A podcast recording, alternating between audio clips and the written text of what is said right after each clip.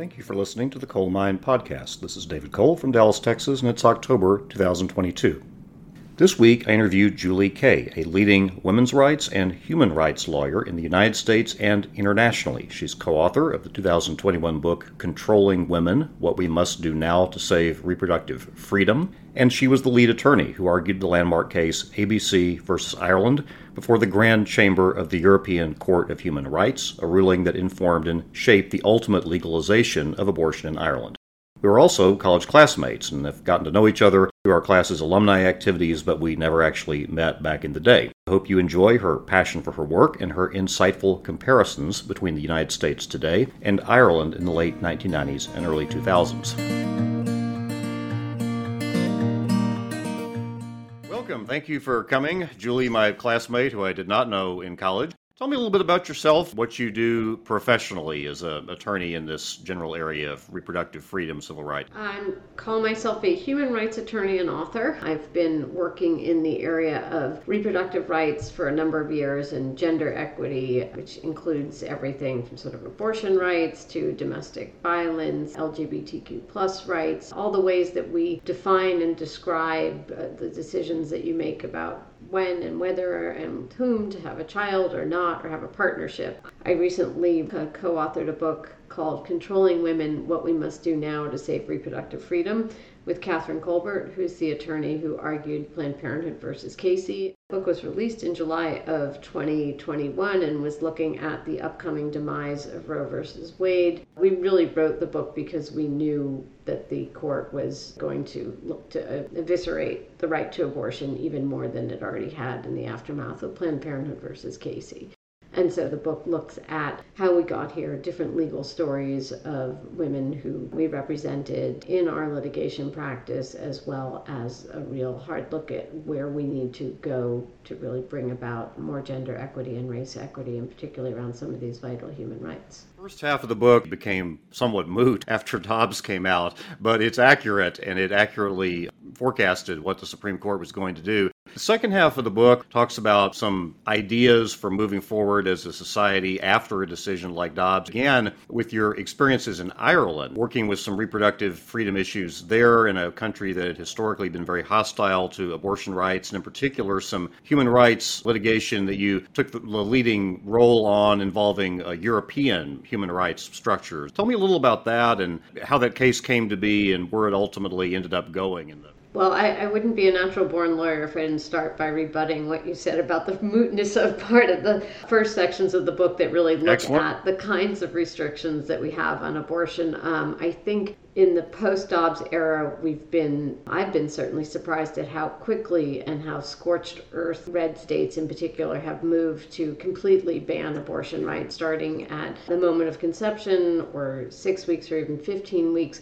But a lot of the restrictions that we've seen in this country in the post Casey era and even before around funding for abortion, waiting periods, uh, clinic regulations, trimester bans, those kinds of things are very much still in effect in parts of the country and are often, I think, dangerously seen as sort of compromises on whether we ban abortion or not. And were really a lot of the impetus for writing the book because they fall disproportionately on people and women who are on the margins. So they affect women in poverty, they affect younger girls, teens, they affect people in rural areas, and they disproportionately harm women of color and people who have decreased access to healthcare services in this country. So I will wrap that back into the Irish story because I think what we're seeing is some of these kind of American created restrictions been exported even to countries where abortion has been decriminalized. So to start with an Irish tale, as they say, I had been working at the Center for Reproductive Rights back in the late 90s doing a lot of the post Casey litigation. I had the opportunity to move to Ireland and I jumped at it. When I arrived in Ireland, abortion was completely illegal. There was a provision in the Irish Constitution that equated the life of the so called unborn with the life of the mother, held them really on par with one another. And it was kind of what I thought of as the through the looking glass approach to abortion in the United States, where we did have established rights, we had some restrictions and limitations, but it was quite surprising to see Ireland, a very modern country. I mean, it, it really was part part of the European human rights model. And the reason that this constitutional provision had gone into effect was very much in reaction to Roe versus Wade. Through a referendum in 1983, the Irish people had voted in favor of this constitutional provision, and it had started because the Irish Supreme Court had adopted arguments to allow access to contraception that were based on the same kind of right to privacy framework that we had seen in decriminalizing contraception in the United States. There was fear in Ireland that legalized abortion would come to Ireland where it hadn't existed at, at, that point, and so they put this referendum to the people. Voters voted for it, and in the decade following, they had a case of a young teen who had become pregnant as a result of rape. She was known as X in this case to protect her privacy. This was the X case. She traveled with her family to England to have an abortion. Somebody called the local police station to say, you know, should we preserve evidence? When she has the termination, the police called the attorney general, and the attorney general issued an injunction to prohibit her from traveling. At that point, she had already traveled, so the family came back to Ireland, at which point the girl was threatening to take her own life because she was so despondent over all this. And the Irish Supreme Court said that because her life was at risk from the risk of suicide, uh, she was therefore allowed to have an abortion. Let me just orient us on date there. Yes. When, when did the X case work its way through the system, and how does that match up with when you became involved with the Irish situation?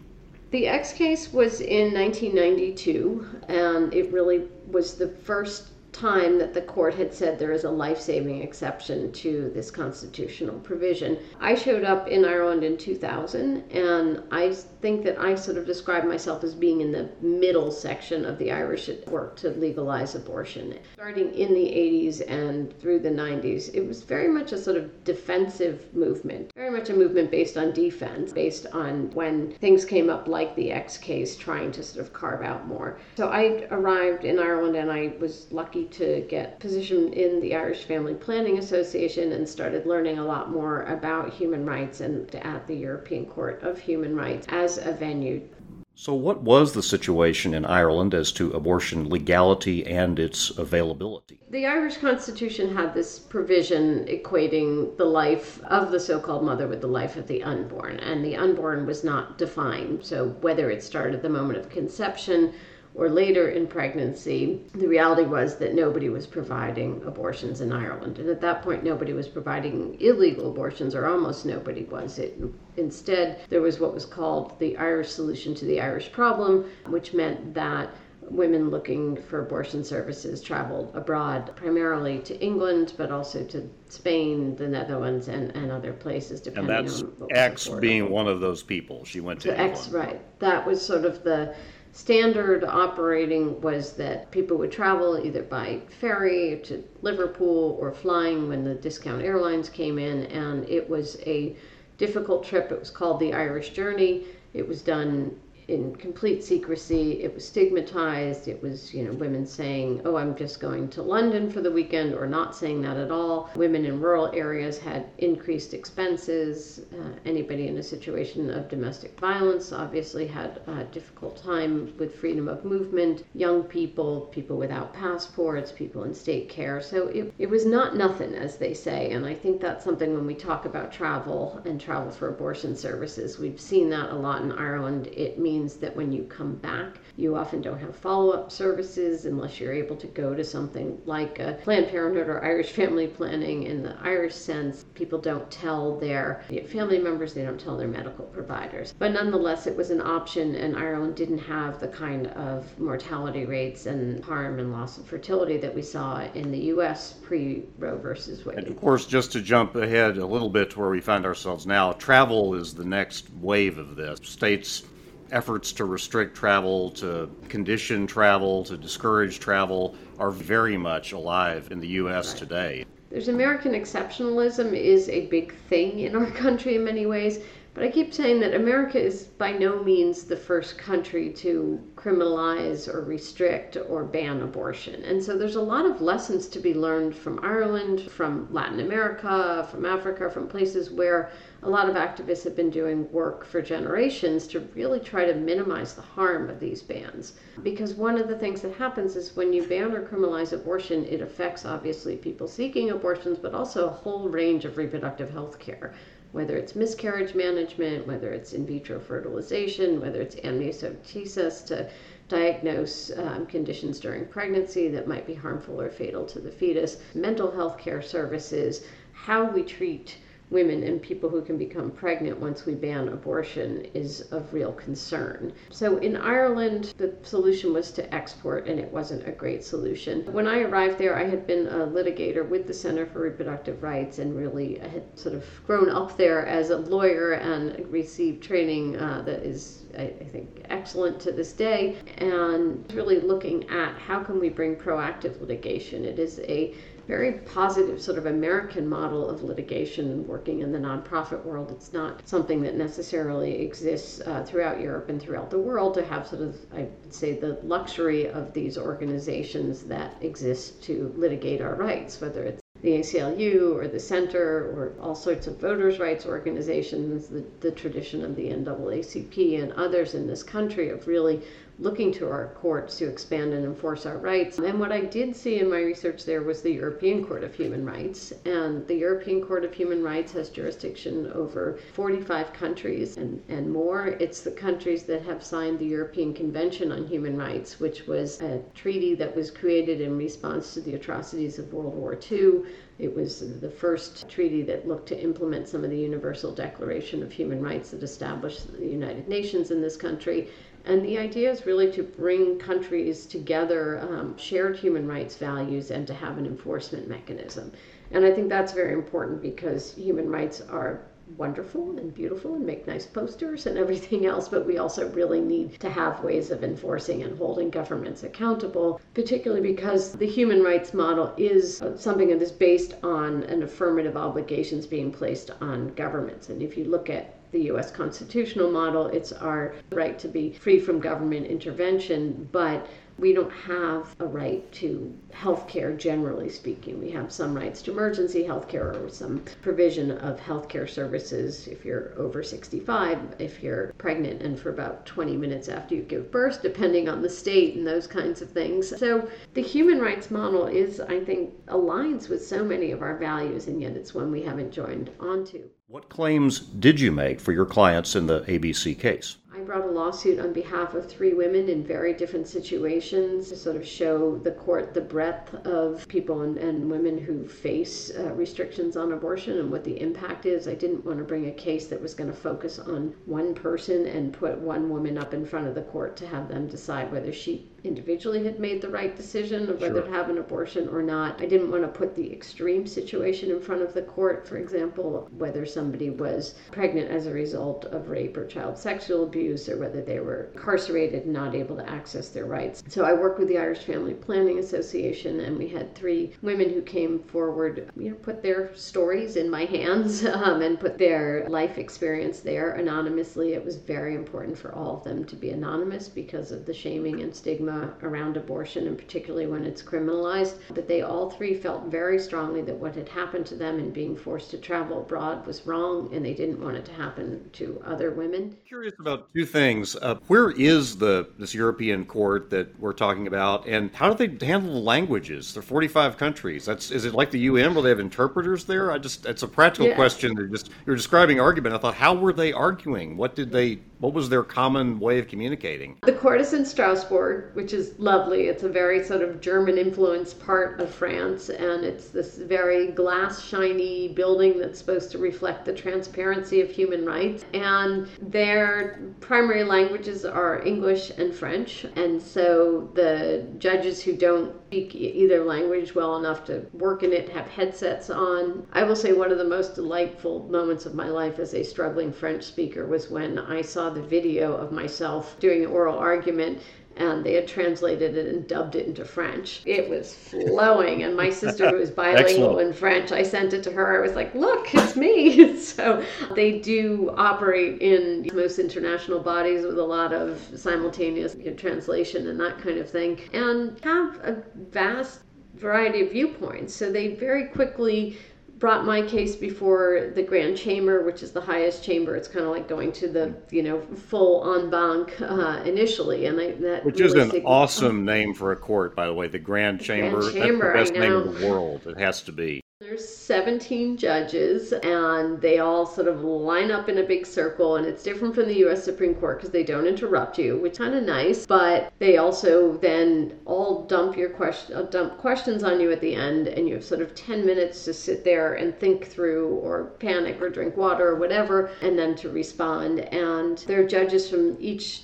different country in the grand i mean there are 46 countries but there's a selection of 17 and i was about eight and a half months pregnant when i argued the case of course, the irony is not lost. About to give birth, having this particular argument. The pregnancy was planned, the date of the hearing was not. And I think, like many women, it's just things come up, you're pregnant, you just plow ahead, do your job, you do what needs to get done. I was lucky that it didn't involve heavy lifting and then I had a healthy pregnancy, but I was not able to plug in my own laptop unassisted and things. And getting, getting down low on the floor was the hardest part of that. And it was interesting because nobody mentioned it to me. Nobody said anything. And when you're that pregnant, you can't walk down the street without strangers saying, Oh, is it twins or other kinds of questions and comments. You know it is an interesting kind of stereotype that people who are pregnant don't support abortion rights. And in fact the opposite is true that support for abortion rights goes up among pregnant women because you know the difficulty that it is. And you know what it takes to have a child and parent well. In the US 50% of people who have abortions are parents already or mothers already. And it's it's almost like it's more of a recognition of what's at stake. And so when I hear the Supreme Court and other places kind of minimizing the effect of pregnancy itself, the effect of parenting and what it takes and what it takes to do it well, especially in a country like ours that doesn't provide the kinds of supports that they should, that's where I think a human rights model really fits more. Like if we're going to encourage people to become parents, we need to support them. We need childcare, we need paid leave in this country, which you know we're one of the few industrialized countries that doesn't have any paid leave. We need light duty for accommodations for women in the workforce who are in particularly non traditional jobs where there's lifting involved, um, but even in more traditional jobs like traditionally female dominated jobs like hotel workers or restaurants, those kinds of things. We really need to have these kinds of mechanisms in place so that people don't have to decide whether they're able to keep their job or continue pregnancy. ABC argument with the Grand Grand Chamber. What did that court ultimately do, and then what happened? They ultimately ruled in favor of one of my clients who had had cancer and she was not able to get any information from her healthcare providers as to whether continuation of pregnancy would put her own life in jeopardy or not. And the other two clients, one had five children who were in state care that she was working to get custody back after having substance abuse issues herself. They said that there were definitely some issues there. We got some very strong concurring opinions acknowledging her poverty and how that played into it. And then the other client who had had pregnancy that was unplanned that she took the morning after pill, emergency contraception, and it didn't work, which can also increase your risk of an ectopic pregnancy. And she traveled, and they were sympathetic but said it didn't rise to the level of a human rights violation. The majority opinion, we were kind of a few justices shy on some of these concurring opinions that would have found for both those clients. So there was a real recognition, but they weren't going to go there. But where they did go is telling the Irish government that they had to come up with a mechanism for making life saving abortion accessible. And this is something that I never thought would be relevant to the US. And in the past couple of weeks, we've seen, and particularly in Texas, the denial of, or the, the speaking about denying life saving abortions for women who come into emergency rooms or just even in, in regular physician settings. And what did the Irish government do in response to the Chamber's ruling in ABC? And so the Irish government did what it does best in the abortion issue. It dragged its feet. and It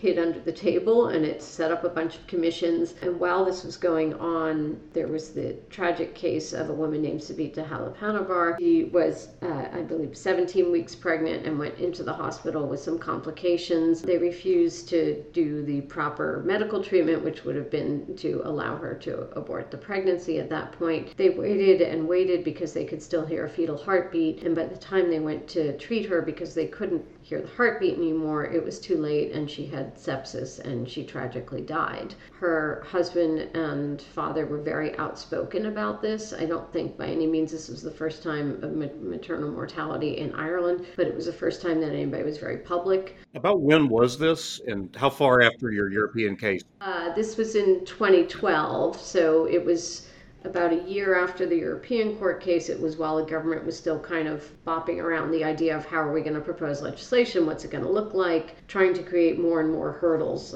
You would have had to have a certain number of doctors, you would have had to have these kinds of conditions. This case, though, really galvanized the public. It seems horrible situation for the people involved, but it resonated in some way with the public. It seems like and got yeah. the government. It moving. really resonated. I mean, the, you know, in videos where she's dancing with her husband, you know, she was called the girl with the diamond smile because she had a diamond in her tooth. She was literally full of life in so many ways, and I think it just was a tipping point for people. We had, when we did the Irish case, we had really been framing the issue as a human rights issue. Lawsuit was sort of the centerpiece of a lot of public education campaigning, movement building, working in the political sphere with some newly elected uh, politicians who were younger, who were more aware of gender rights, who were women, um, and really spoke about this differently. And so I think there were all these kinds of build up, and then just this tragedy brought people out in the streets. You know, we knew what our political demands were already, and so that was something that was able to be built upon pretty quickly and led to um, a government commission that developed the referendum. And there was a lot lot of support for abortion rights and a lot of quiet support. And I think what also really resonates in the U.S. experience is kind of what we've seen in Kansas with that referendum um, was intended to criminalize abortion further, to ban abortion, and to undo what the Kansas courts had done, but instead gave people and gave women especially a chance to express their support for abortion rights. What we see a lot, what happens is when people talk person to person at kitchen tables and our office water coolers and other places and really talk about what abortion means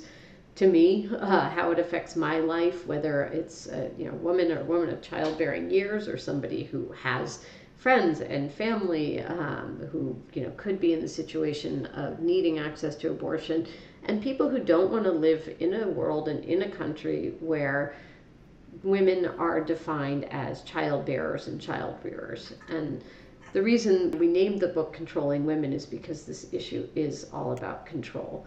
It's not a religious issue. It's not some deep philosophical question of when does life begin. It's about controlling sexuality, it's about controlling relationships and childbearing and all those kinds of deeply personal decisions that are at their core human rights issues. That concept of control and how it folds into the broader idea of inherent human rights, something that all of us, simply by virtue of being human, have, is a, those are powerful ideas. There are certainly echoes of them in our country's founding documents. The idea of internationalizing them, as happened with Ireland and Europe, is not something the United States is going to do, or that red states are going to do. We can call it exceptionalism or nationalism, or we're on the other side of the oceanism, whatever. We just like to do it our own way. How can we take some of these ideas about human rights and governmental control and interference with them and fold them into our national experience that's resistant to these globalized ideas. Yeah, I, I love how you, you frame that. I think Americans often think of human rights as black helicopters and blue helmets and not for us um, in the worst case scenario. And I think in the best case scenario, I often hear people talk about them as international human rights. So I think the first thing is just call them human rights because they're human human wherever we are in the world, but I agree that the post World War II implementation of them has happened much more in Western Europe, and you've seen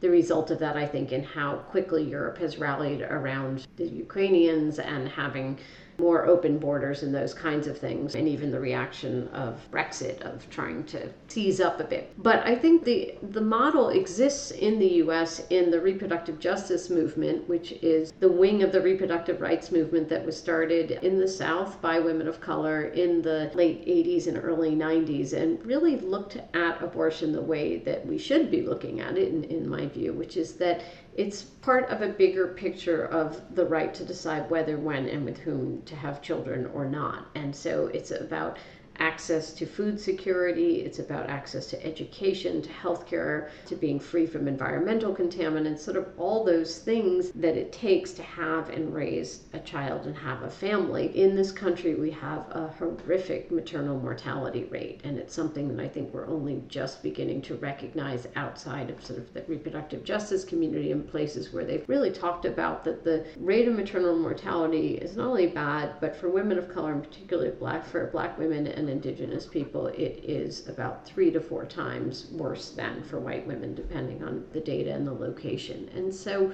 we need to look at abortion as part of basic health care, as part of maternal health care and decision making. How do we keep somebody safe and healthy, whether or not they want to become pregnant, whether or not they do become pregnant, and whatever the outcome is of that pregnancy. We have some of the best healthcare in the world. Texas has some of the best healthcare in the world and some of the worst maternal mortality rates and some of the worst access to abortion of anywhere. And we're really playing Russian roulette with women's health and lives when we're denying access to abortion and, and reproductive health care and maternal health care. And we're really sending a message about what is women's role when you're not allowed to make a basic decision about whether or not to continue a pregnancy, your bodily autonomy is at risk, your liberty, all these kinds of touchstones that have been in Roe versus Wade and in Planned Parenthood versus Casey, but under the rubric of privacy. And I think we need to start talking amongst ourselves, both as lawyers and human beings, because we are both, um, as not just strange but true. Yes, some there are, there are some exceptions, um, and really when we look at what the Supreme Court did in Dobbs, that's part of the problem. The fact that they said, well, this is not in the Constitution, therefore we're going to overturn 50 years of precedent, 50 years of decision that women have relied on, that people have relied on in making these basic daily decisions in their lives, and that they kind of pulled the carpet out from under our feet on that is really dangerous because of the effect it's had in the abortion realm and because of the effect it has. It opens the door to criminalizing contraception, as we're already seeing, that kind of backpedaling on the right to contraception, to marriage equality, and to such a host of other rights that are so closely related. And that's why I think we need to start really talking about what's at stake here. If we want to wrap it up under privacy, but if we want to really acknowledge that it's about liberty and autonomy and sex discrimination, and so, to answer your question in a more lawyerly way, I think one of the things that we need, and that I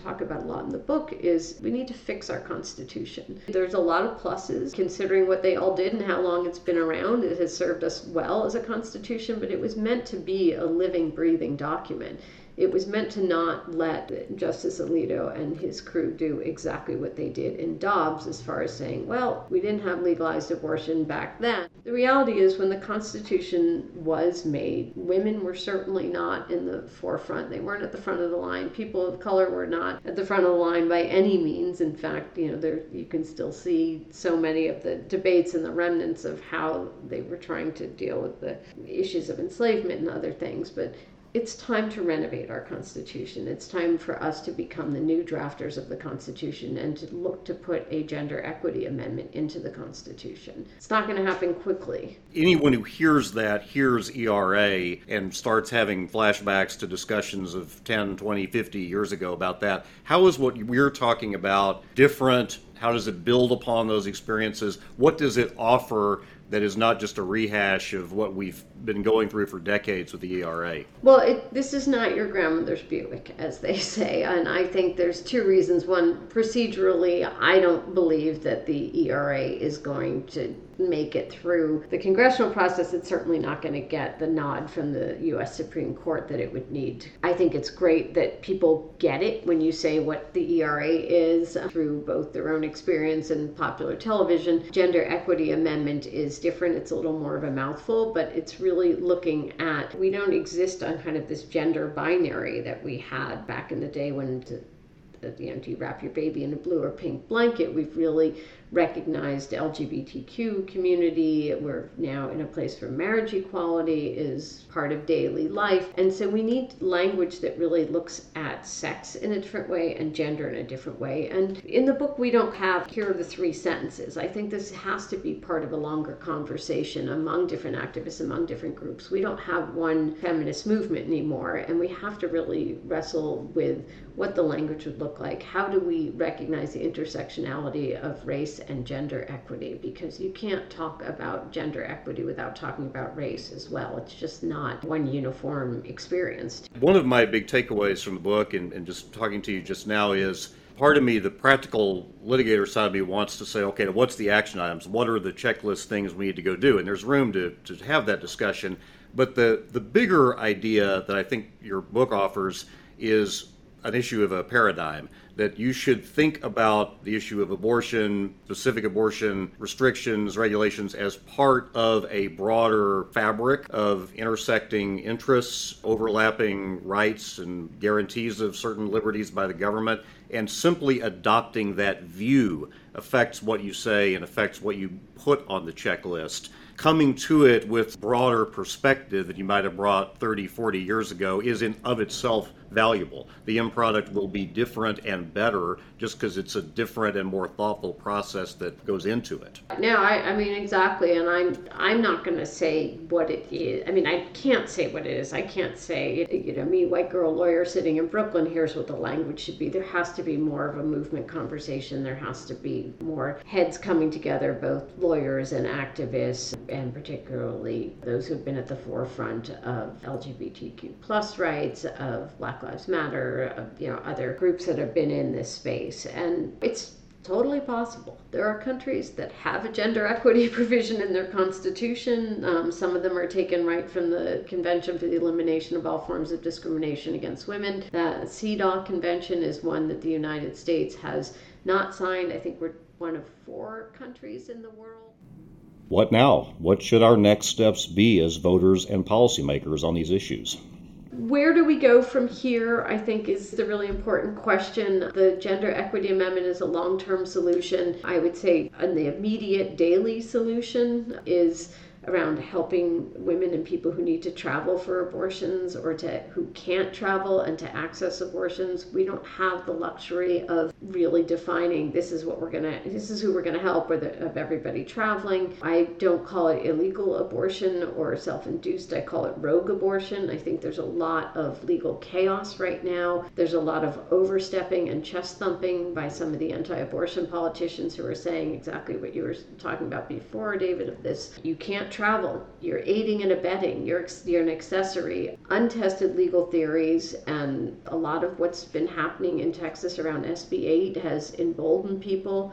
The Dobbs decision has emboldened people, and I think we're seeing an utter disregard for law in a way that we haven't seen before. So we do need to be bold and brave about helping women access abortion medication, helping them travel when they can, helping women with complicated pregnancies get the care they need, not self censoring in what we say and what we do. We need to elect politicians who are going to support that view. Go back to Ken Paxton in Texas has been at the forefront of stretching and pushing to see how we can bend the law to really ban access to human rights to necessary health care the case that he brought against the Biden administration, seeking to, I guess, get a pass on providing life saving treatment for women and people who show up in emergency rooms with life threatening complications, is atrocious. We've seen women. I talked about Savita Halappanavar. There have been two women in Poland who died last year from not being given life saving treatment for abortion rights. Let's not wait for somebody to make their case public here. We already know what's going on with our maternal mortality. We need people who are going to see the issues and, and look to preserve women's health, look to have clarity in the law. I have been a big supporter of Rochelle Garza's campaign to unseat Ken Paxton, not just because she's never been indicted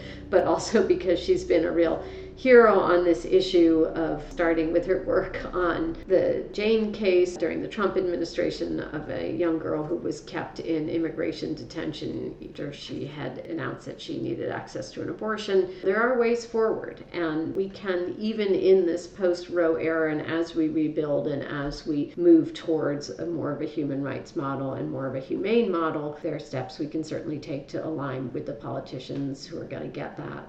Julie, thank you so much for coming on. You're an impassioned advocate for these causes that you clearly believe so deeply in, that you've thought so much about and given so much of yourself for over the years. There's a lot to chew on here, both detailed and high level. I really appreciate you taking the time to learn about our situation here in Texas and talk that through with me in the broader national and even international context. And I wish you good luck on all fronts and hope to keep up with you. Thank you, David. Great to be in conversation with you.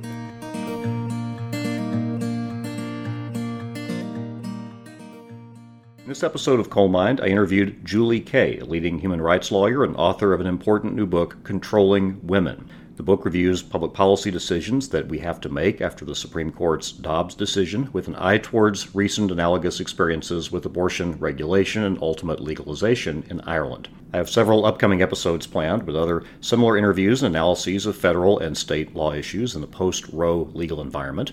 You can keep up with them by subscribing to this podcast on any of the main directories, and if you like it, I encourage you to join other happy listeners and leave a kind five star review on Apple Podcasts.